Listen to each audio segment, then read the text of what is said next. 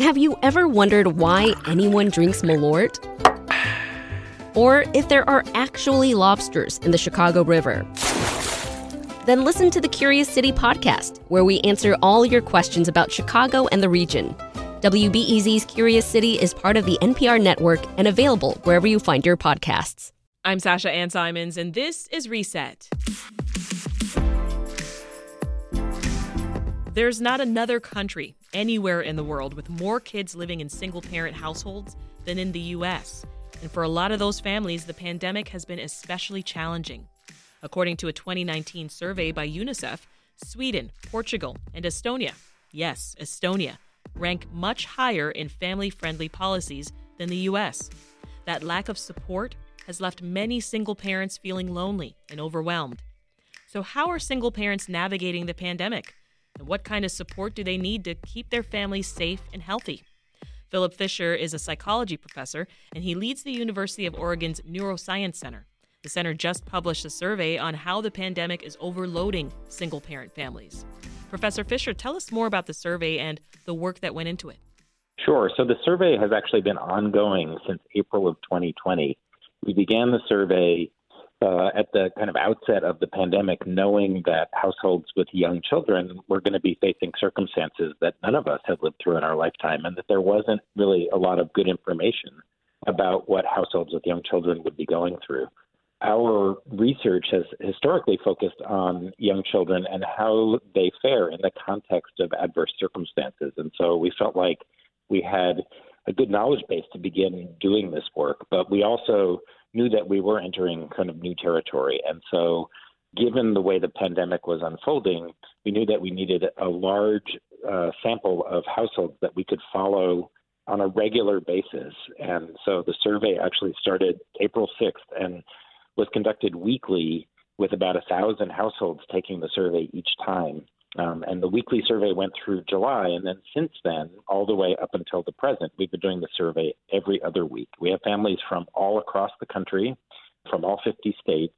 Uh, and the survey is quite diverse in terms of the income level of people who take it and the um, the racial and ethnic backgrounds of people taking the survey.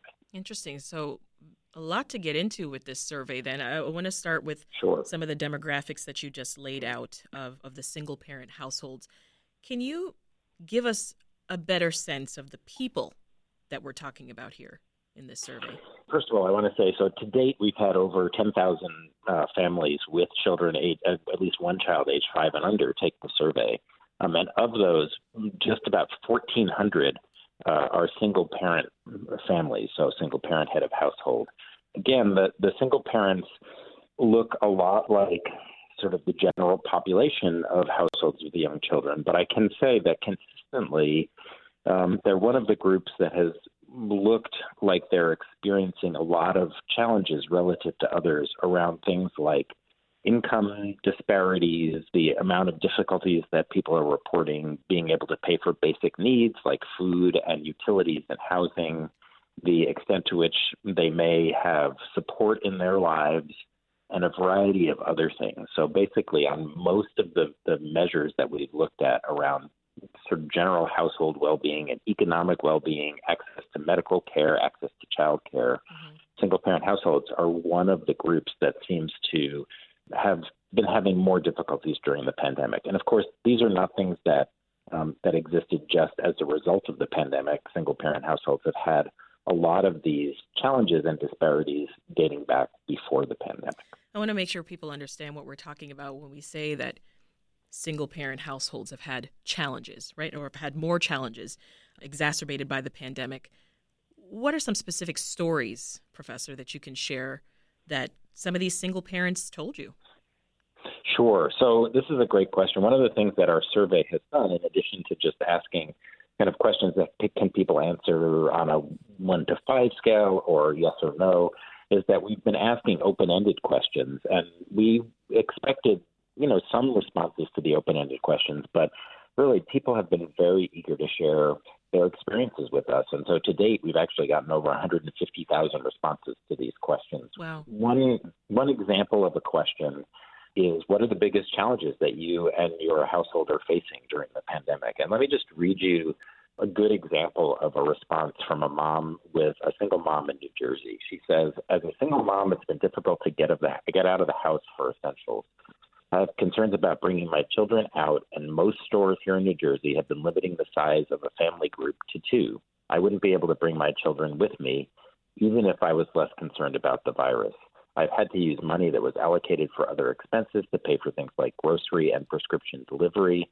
Another challenge has been with my older child's virtual education. I feel like I'm not giving her the attention it requires because I must also entertain and care for my three year old. Mm-hmm. So I mm. think that just sort of shows the multiple dimensions in which single parents are trying to balance safety, balance taking care of their kids, their kids' education, but also the economic circumstances. It really is quite quite the balancing act. Uh, I've been there. Most of my parenting mm. life has been solo, um, and so I, I remember gotcha. borrowing from Peter to pay Paul, right? And and just kind of getting into that same cycle every month. And so I can imagine, had I still been a single parent now during this pandemic, how much harder that would have been.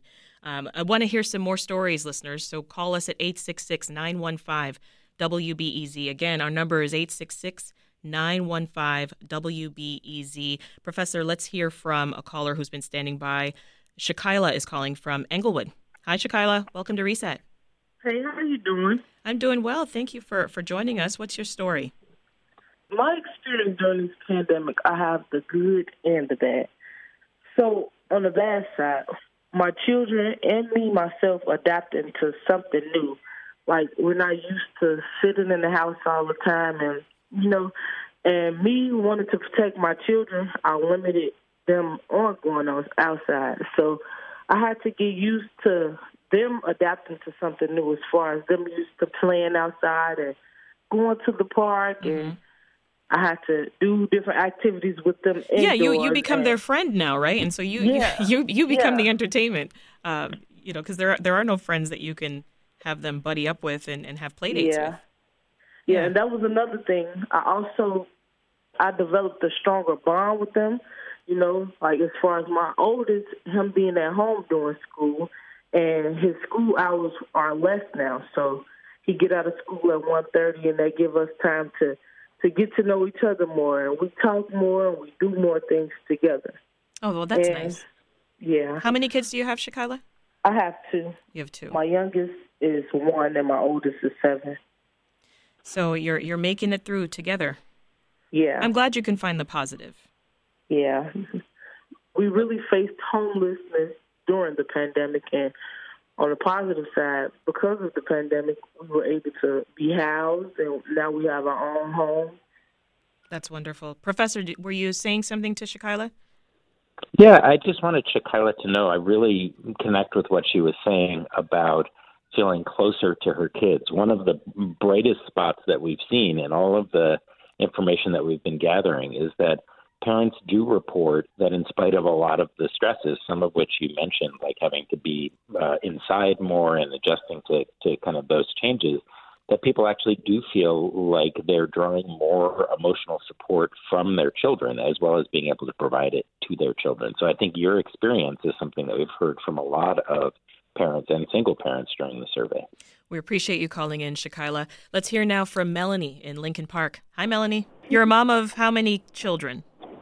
Um, I have two kids who are 19 and 17, so I'm not dealing with the little kid situation, which I know would be probably very difficult. But I'm dealing with teenagers. Yeah. And actually, I couldn't be happier. I've got I've had my kids home with me for 14 months, and I could not be happier. This is my dream come true. What's been the best part? Um, you know, I think the conversations yeah. um, and the things that we've been able to share with each other. We've we've done a lot of like Netflix watching, various things, and you know the conversations that we've had, and also the fact that you know they're both in school online, and so they're you know they're learning things there, but they have plenty of time to learn on their own as well. So just the, the things that they're that they're coming up with and the things we talk about um, we were already a very close family because I've had, you know, they're with me 24/7 anyway. But because of this, I, I mean, I think that there's just a closeness that that I don't know. I just feel very grateful that this is time I shouldn't have had with them because one of them should have been away at college and the other one should have been at, you know, in high school all day. Right. And instead, we're having lunch together, we're having dinner together, we're, you know, having, you know, family game night and Sunday morning breakfast and all these things that we shouldn't have. It's a gift yeah. Me. You know what, Melanie? They'll, they'll be better for it. Yeah, they, they will. They sure will. Thank you so much for, for sharing that story with us. Professor, you heard Melanie's comments there. She talks about feeling closer to to her teens, uh, spending this time together. You know, as you've learned through your survey about how the pandemic is impacting these households, what is it that stood out to you? What were your main takeaways? Well, again, I, I, I do want to emphasize that there is some real positive and some bright spots. I think uh, what we've heard from both of the callers is about the increased closeness. And I, I will say one thing that we found when we asked people what are the sources of emotional support in their lives and how they changed, we've actually found that people's social networks have gotten much sort of more local. That is, they're no not as so much relying on coworkers and friends and much more on neighbors and, as I said, their own children and family members for sources of connection. So that's the positive. I think the the you know it's counterbalanced with some of the issues around isolation that single parents have been experiencing, and also especially with the, with the uh, people with younger children, but even those with with uh, elementary school age children, that the closure of childcare and the closure of schools has really created some significant challenges for single parents because they're having to make decisions about whether to go to work, uh, what to do with their children if they are going to work, uh, and also a lot of fears about what happens if they get sick or their children get sick, especially for parents that don't have uh, benefits like paid leave mm-hmm. uh, to to deal with things if things like that should happen. So I think there's a lot more kind of emotional distress and stress on single parents because of some of these issues that if it's a, a two parent household, uh, there, there's sort of more ability to counterbalance some of these challenges and to absorb some of the stresses. Well, as you pointed out, there are differences obviously in how the two parent households versus the single parent households have been handling or been able to handle the pandemic. How can we close some of the gaps, Professor? There are a number of things that will make a big difference, and we see some of these things starting to happen you know, in terms of some of the policies that are being made and are filtering down to states. So, for instance, um, universal access to quality childcare is really a big issue. Not only is there sort of a lack of available childcare and quality childcare, but also many of the single parents that we uh, hear from have talked about the challenges of being able to afford quality care. So that's one thing. Um, I mentioned, in addition, that for single parents, issues around paid leave, paid sick leave, are really essential because if you have to choose uh, between staying home to care for a sick child or going to work uh, and potentially uh, not making income or mm-hmm. losing your job if you if you have to deal with that, it really places parents in an impossible position. That is a, a um, tough think, one. Yeah.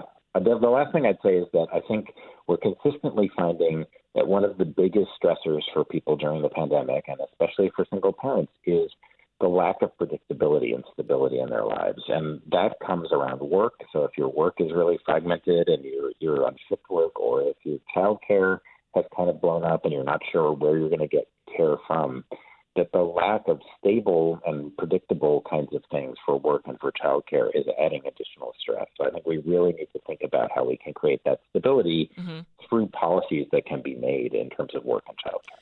Let's hear a story from Stephanie, who's calling from Washington Park. Hi, Stephanie. Welcome to Reset.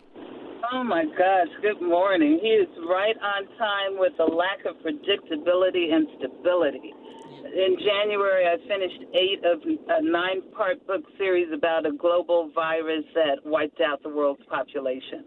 So by the time um, the news started coming around about this virus, I was all over it for three months with my anxiety building. So on April 1st, I left Chicago. I packed my car to the hilt and drove to rural Alabama, where my mother has over 100 acres of land. Mm. I'm over I'm an attorney with my own practice. I have a, um, at the time, three year old and five year old children. I met my sister out there with her seven year old niece, and my kids were able to roam free in the country goats, organic farm, pond, fruit trees, uh, um, just organic um, produce, all of this stuff, while my sister and I worked remotely. My worst fear happened. There was an accident. My daughter was climbing a tree, fell from the tree, broke her arm, fractured all, you know, just all this mess. Had to be helicoptered to Birmingham for treatment.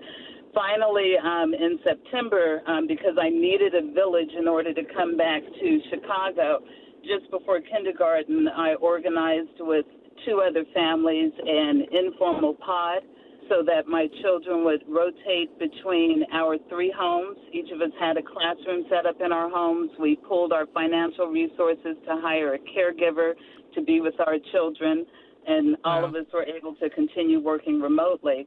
But it's always something. And so yeah. when my daughter finally went to school um, full time, four days a week in person, all of a sudden, with no notice, I'm advised that her in person enrollment is cut from four days a week to two days a week. There's that lack of predictability you, you mentioned there. I got to move on to the next caller, Stephanie, but so glad you called. Thank you so much.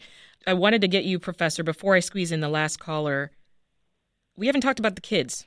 Your survey examined the impact that this pandemic has had on them, right? Specifically, yep. younger yep. kids. What did you find?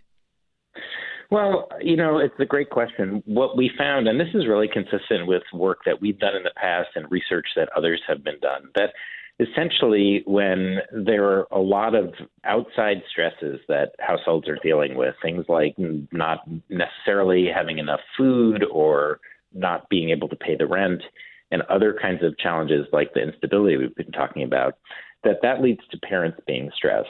And what our survey has found is that when parents are stressed and then we follow up several weeks later and look at their reports about how their kids are doing, it's kids later on where this is getting passed along to them. So it's sort of, we've talked about it as like a chain reaction where it starts with some of the basic in, instability and challenges making ends meet which is stressing parents out, which is then getting passed along to children. Our concern about this is that these are the kinds of circumstances mm-hmm. that, if we just leave them kind of in place over the long term, can really have a longer term impact on children's well being, where they don't necessarily just bounce back. And it's one of the reasons that we think that creating more stability in terms of both finance and in terms of like childcare and things like that are going to make the biggest difference in the lives of kids. So it's really it's about how things go from from adults down to children and how much children rely on adults to nurture them, especially when they're very young. Um, and that's really the story that we've been seeing is that chain reaction happening. Professor, let's squeeze in a call from Kelly in Lake Bluff. Hi, Kelly. What are your thoughts? Hi. I really resonate with what you just said. Uh, early on in the pandemic in March last year, we were actually stuck in a foreign country, um, just me and my son. And that was, you know, definitely a, a very stressful situation you know, when we returned, I think that kind of continued for a little while. Uh, I, I was very lucky that my son did have the option of five days full school. Um, I think that really helped us establish like a consistent routine again when the fall hit. Mm-hmm. Um, but we lost my father and my stepmother this year uh, in the oh, fall. Sorry and, to hear that. Oh, thank you. Um, so yeah, I mean, I think this this pandemic was it placed a lot of stresses on kids overall in general, but I think in single parent families, you know, we had issues going out and getting groceries. When you talk about, I was very lucky to work from home, but we work in a smaller space. You know, we have an apartment as opposed to a bigger house that might already have an office. There's just all sorts of like factors upon factors that yeah. I think impacted kids. And I'm lucky. I think my son is doing great. We've had a lot of conversations, Good. definitely had some deep moments, but it's been challenging. Oh, thanks for sharing that, Kelly we're out of time. Our guest today was uh, Philip Fisher with the Center for Translational Neuroscience at the University of Oregon. Professor, thanks so much for riding along with us and, and, and thanks for being here. It was a pleasure, and thanks to the parents for calling in and sharing their stories, which again are really consistent with the data that we've been collecting. And that's today's reset. As always, we are on top of the stories and ideas affecting you most. Tell your friends about the podcast and take a few seconds to give us a rating and review. It really helps other people find us. I'm Sasha Ann Simons. Thanks for listening. We'll meet again tomorrow for the weekly news recap from Reset and WBEZ Chicago.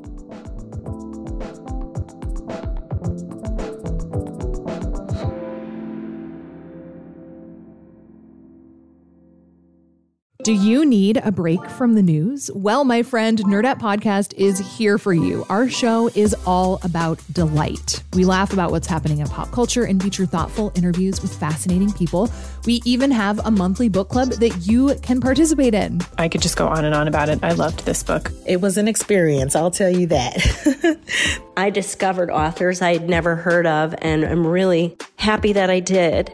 Come hang out with us. Listen to Nerdette wherever you get your podcasts.